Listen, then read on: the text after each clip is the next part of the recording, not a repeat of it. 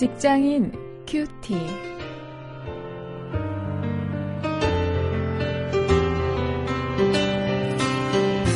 안녕하십니까. 6월 17일 오늘 사도행전 6장 8절부터 15절 그리고 7장 54절부터 60절까지의 말씀을 가지고 프로페셔널리즘이라는 주제로 함께 말씀을 묵상하십니다.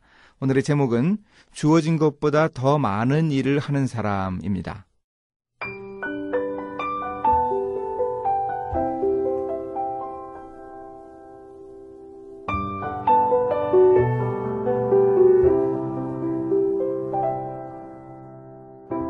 스테반이 은혜와 권능이 충만하여 큰 기사와 표적을 민간에 행하니 리버디노 구레네인, 알렉산드리아인 길리기아와 아시아에서 온 사람들의 회당이라는 각 회당에서 어떤 자들이 일어나 스테반으로 더불어 변론할세 스테반이 지혜와 성령으로 말함을 저희가 능히 당치 못하여 사람들을 가르쳐 말시키되 이 사람이 모세와 및 하나님을 모독하는 말 하는 것을 우리가 들었노라 하게 하고 백성과 장로와 서기관들을 총동시켜 와서 잡아가지고 공회에 이르러 거짓 증인들을 세우니 가로되 이 사람이 이 거룩한 곳과 율법을 거스려 말하기를 맞지 아니하는도다. 그의 말에 이 나사렛 예수가 이곳을 헐고 또 모세가 우리에게 전하여 준 규례를 굳히겠다 함을 우리가 들었노라 하거늘 공회 중에 앉은 사람들이 다 스테반을 주목하여 보니 그 얼굴이 천사의 얼굴과 같더라.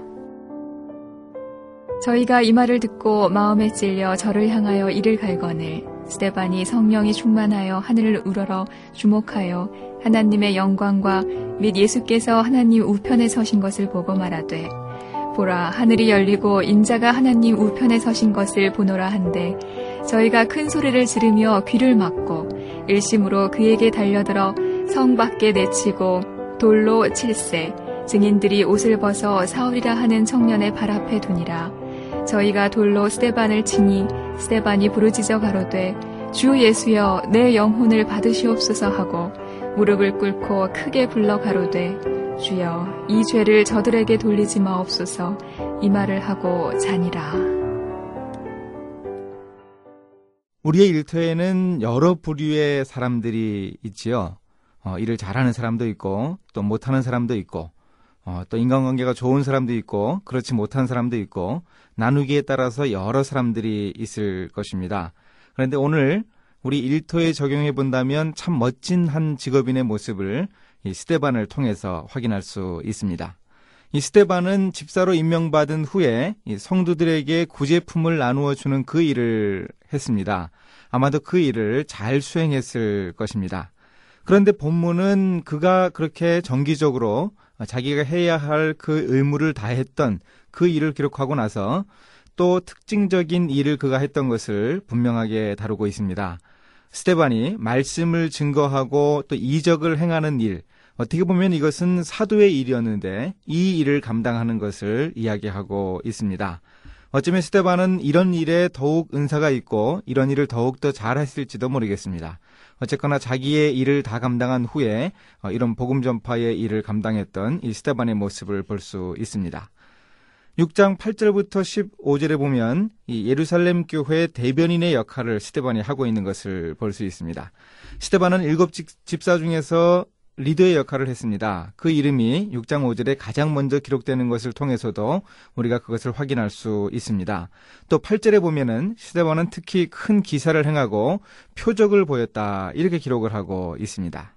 또 하나 중요한 역할은 유대교인들과 맞서서 복음을 변증하는 역할을 했습니다. 이것이 바로 예루살렘 교회의 공식적인 대변인의 역할을 하게 된 것이죠. 아마도 이런 일의 분야는 그에게 주어진 일이 아니고 은사와 능력을 가진 그가 적당한 때에 기회를 얻어서 스스로 시작했던 것이 아닌가 생각을 합니다. 또 사도들이 이런 역할에 대해서 스테반을 인정해 주고 그래서 스테반이 이 일을 계속해서 할 수 있었을 것이라고 생각을 합니다.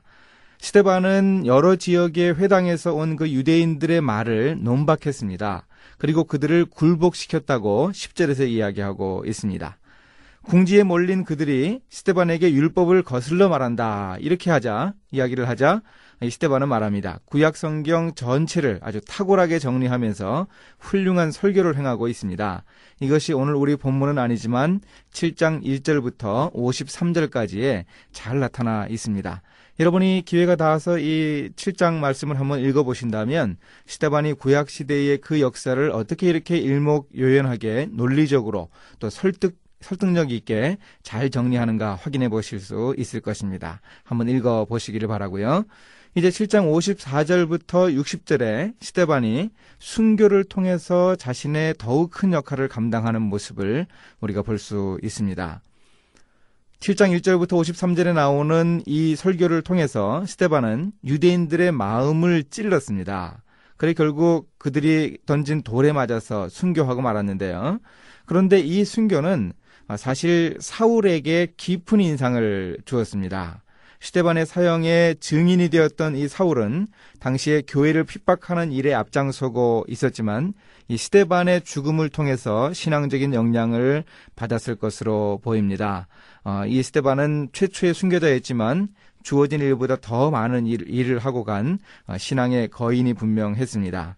이 스테반이 죽을 때의 모습, 이 모습, 어, 저들의 죄를 저들에게 돌리지 마시라고 하는 이 모습은 바로 예수님이 십자가에서 돌아가실 때 보여주셨던 그런 모습을 연상시키죠. 어, 바로 그런 훌륭한 순교를 통해서 사울이 감화를 받게 했던 것을 우리가 알 수 있습니다. 어, 이제 이 스테반의 모습을 통한 이 말씀을 가지고 한번 우리가 실천거리를 찾아보겠습니다. 어, 우리에게 맡겨진 일이 있습니다. 어, 우리에게 맡겨진 일, 일터에서 우리에게 맡겨진 일, 교회와 가정에서 우리가 꼭 해야 할 일이 있는데 그것 하는 것에 우리가 만족하지 말고 우리가 할 수 있는 또 다른 일들을 스스로 찾는 그런 노력이 우리에게 필요하지 않을까 생각을 합니다. 시대반의 모습이 바로 그런 모습이었죠. 어, 이런 일을 통해서 하나님께서 어, 크게 우리를 통해 역사하실 것이라고 생각합니다. 이제 함께 기도하시겠습니다. 하나님 스테반과 같이 자신이 할 일보다 더 많은 일을 감당할 수 있는 능력과 솔선수범하는 그런 자세를 저에게 주시기를 원합니다. 아, 그래서 그 일을 통해서 하나님께서 큰 영광 받는 그런 가장 바람직한 삶을 살아갈 수 있도록 인도하여 주옵소서. 예수님의 이름으로 기도했습니다. 아멘.